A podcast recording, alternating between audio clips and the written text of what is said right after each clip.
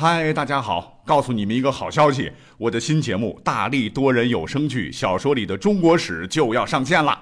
想要了解新节目或者跟我互动聊天，赶快来加入 VIP 粉丝群，入群二维码就在本期节目的声音简介中。你也可以添加我的小号，拼音大历史加幺零幺 D A L I S H 幺零幺，然后拉你入群，我在那里等你哦。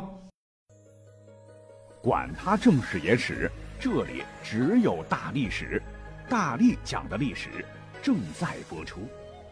各位小伙伴们，大力丸又来了哈！今天我们讲什么故事嘞？我们都知道，读历史啊，有很多呃历史上的一些皇帝的故事，我们绝对是跳不开的。那给我们的感觉啊，就是历史上这些个皇帝们哈和大臣之间的这个关系啊，呃，一般来讲是很严肃的，因为皇帝呀，九五至尊，全天下都是他一个人的，杀谁放谁，升谁降谁，都是他一个人说了算呢。那底下当大臣的跟皇帝的关系啊，真可谓是伴君如伴虎啊，可得小心谨慎伺候着，否则惹皇帝一时不高兴，可能自个儿一辈子就玩完了。可是皇帝也并不是大家伙啊想的那么一本正经啊，君臣之间在历史上也发生了一些呃好玩的故事啊，一些小调戏、小插曲啊，比如说马上要为各位带来的几个。那都说皇帝 喜欢被人赞美啊，喜欢被人拍马屁，喜欢被戴高帽子啊，可是历史上也有例外。话说呢，在公元。四百年的时候啊，这个历史时期呢，正是历史上的南北朝时期。中国呢是战火纷飞，混乱不堪。而当时的齐鲁大地啊，迎来了一位鲜卑族的慕容氏皇帝。那这个皇帝就是慕容德。他呢在乱世当中建立了历史上的南燕。你别看他是少数民族啊，但他却是一位好皇帝。一个呢是乱世里南燕地理位置好啊。在南北混战的年代里，没有怎么受到伤害。另一方面呢，这个皇帝治理的好，所以老百姓是安居乐业，都很爱戴他。有一回，这个慕容德就宴请群臣。那么在宴会上呢，朝廷之上有一位，呃，老想着升官发财的大臣，就想趁机赞美赞美皇帝啊，想着这个拍个马屁，要是能把皇帝搞高兴了，那自个儿搞不好啊。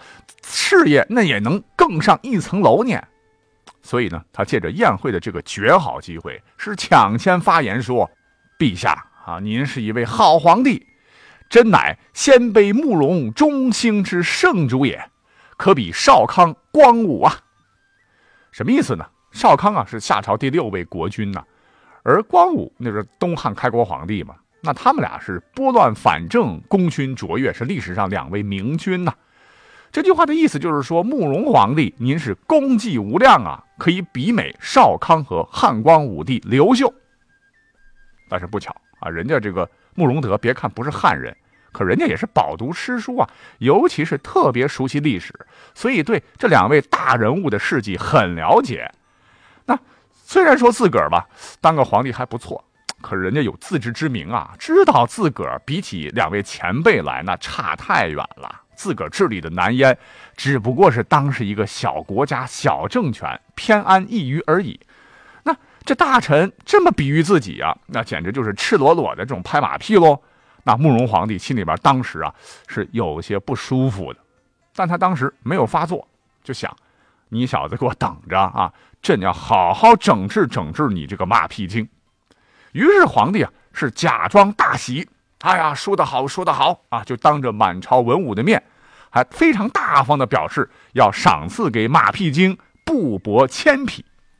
这一下，这个大臣高兴坏了啊，心想：不光吃了顿皇帝请的大餐，还有额外的赏赐。哎呀，我真是赚翻了！啊，这大臣是喜形于色啊，于是高兴的趴在地上是咚咚咚咚磕了好几个头谢恩。可等他。满心欢喜的站起身来时，哎，一抬头，没成想，这慕容皇帝随口啊又来了一句，差一点让老兄昏倒。原来皇帝见他如此喜不自禁，起身就说：“哈哈，爱卿，啊，朕是给你开玩笑的啦，呃，就是让你白白高兴高兴啊。你刚才与朕开玩笑，朕呢就回你一个玩笑而已啊，怎么，你还当真啦？” 哈哈哈！这位马屁大臣当场就傻了啊，合计着白乐呵了。哦，这真是偷鸡不成反蚀一把米啊！那么后头呢，我们再讲一个大宋朝发生的一件新奇事儿。话说呢，在大宋景德四年的一天，就是公元一零零七年，当时做天下的是宋真宗啊。那这个皇帝呢，就请宰相王旦是君臣共饮。那酒过三巡，菜过五味，皇帝就命人搬出一壶美酒赐予王旦啊，还嘱咐他说：“此乃好酒啊，卿回家以后一定要与妻子共享。”那历史上这个王旦呢，是进士出身，很有才干，为人也很正直啊。受此赏赐，那是非常激动的。回家之后啊，马上叫夫人，然后共沐圣恩。可谁知道，这个酒壶打开。怎么着啊？里面竟然一滴酒也没有啊，全是硕大的珍珠啊！可见这酒壶也蛮大的哈。哎，不光宰相王旦呢收到了这个皇帝的贿赂，那么不久之后的一天傍晚，当朝的知枢密院事陈尧叟，还有全三司使丁谓啊，相当于财政部长了，还有龙图阁直学士杜杲。相当于皇家图书馆的领导吧，等几个亲近大臣呢，也受邀与真宗在宫中畅饮，也是酒过三巡，菜过五味之际，皇帝直接命人拿出两袋子大珍珠赏赐给他们，啊，还说，当今天下啊，承平，国家富裕，真是恨不得与众爱卿每天这样聚会，真是太平难得呀。那这些东西就给你们喝酒请客用吧。群臣呢是赶忙起身谢恩，真宗还说：“先坐下啊，各位，一会儿还有赏赐。”果然，散去之后呢，大家伙又得到了不少的金银宝贝啊。可所谓是无功不受禄啊，那几个大臣事后稍一琢磨，哎，明白了，皇帝屈尊竟然给大臣送礼，原来只是让大家帮他完成一件他日思夜想之事，那就是。封禅，哎，说到封禅，那可是非同小可的大事哦。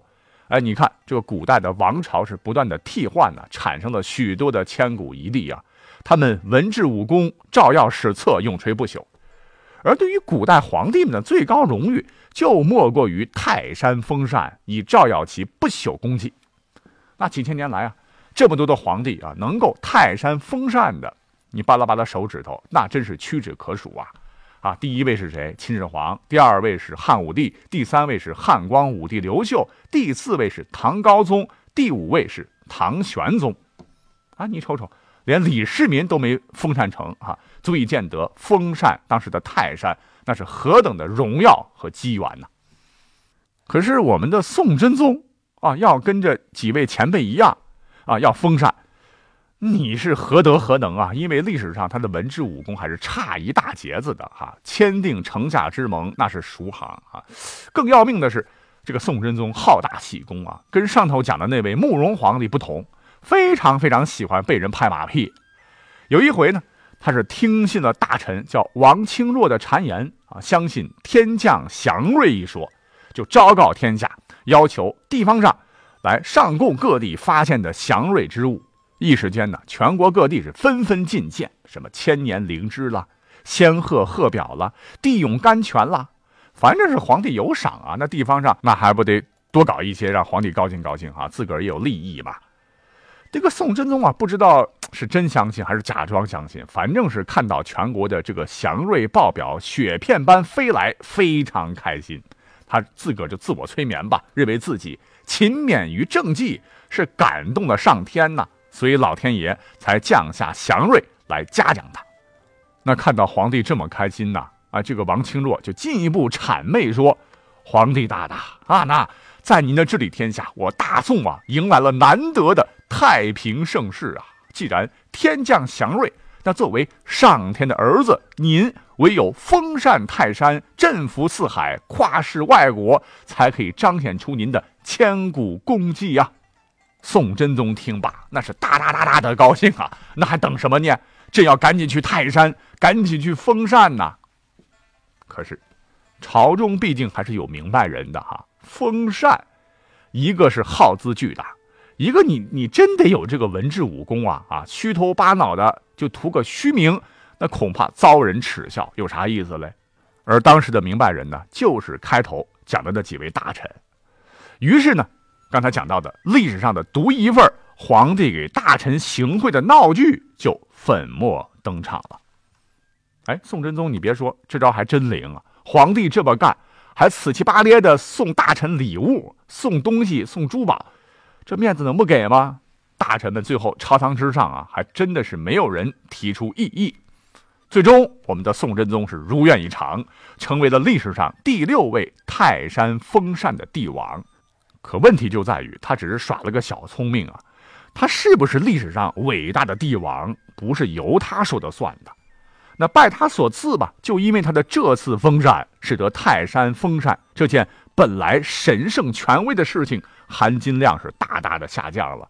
他也成为了历史上最后一位泰山封禅的帝王。那这个泰山封禅，从此之后再也无人提及。哎，你说皇帝给大臣行贿，历史上这么奇葩的事儿也仅此一件儿。那么后头明朝呢？也发生了一个有趣的君臣故事了。说当时朱元璋的时期嘞，有位文人叫做唐之纯。那他呢，在军中是做文书工作的，职务不高，但是呢，他写了一首好文章。巧的是，有一次他写的文章呢，被朱元璋看到了啊，大为赞赏。恰好此时呢，朱元璋是写完了分封十王的策文草稿。那封谁当王，的是非常重要的国家事件了哈，就想着让这个人来润色一下。朱元璋当时也是着急啊，也没多想啊，就赶紧下令让使者呢骑上跑得最快的马，把此人召来。那事出紧急啊，这个使者估计也犯糊涂，一时没弄明白，就起身了啊。他以为皇帝是要捉拿唐之纯，于是到地方就把这个唐之纯押进京城啊。这个唐之纯当时。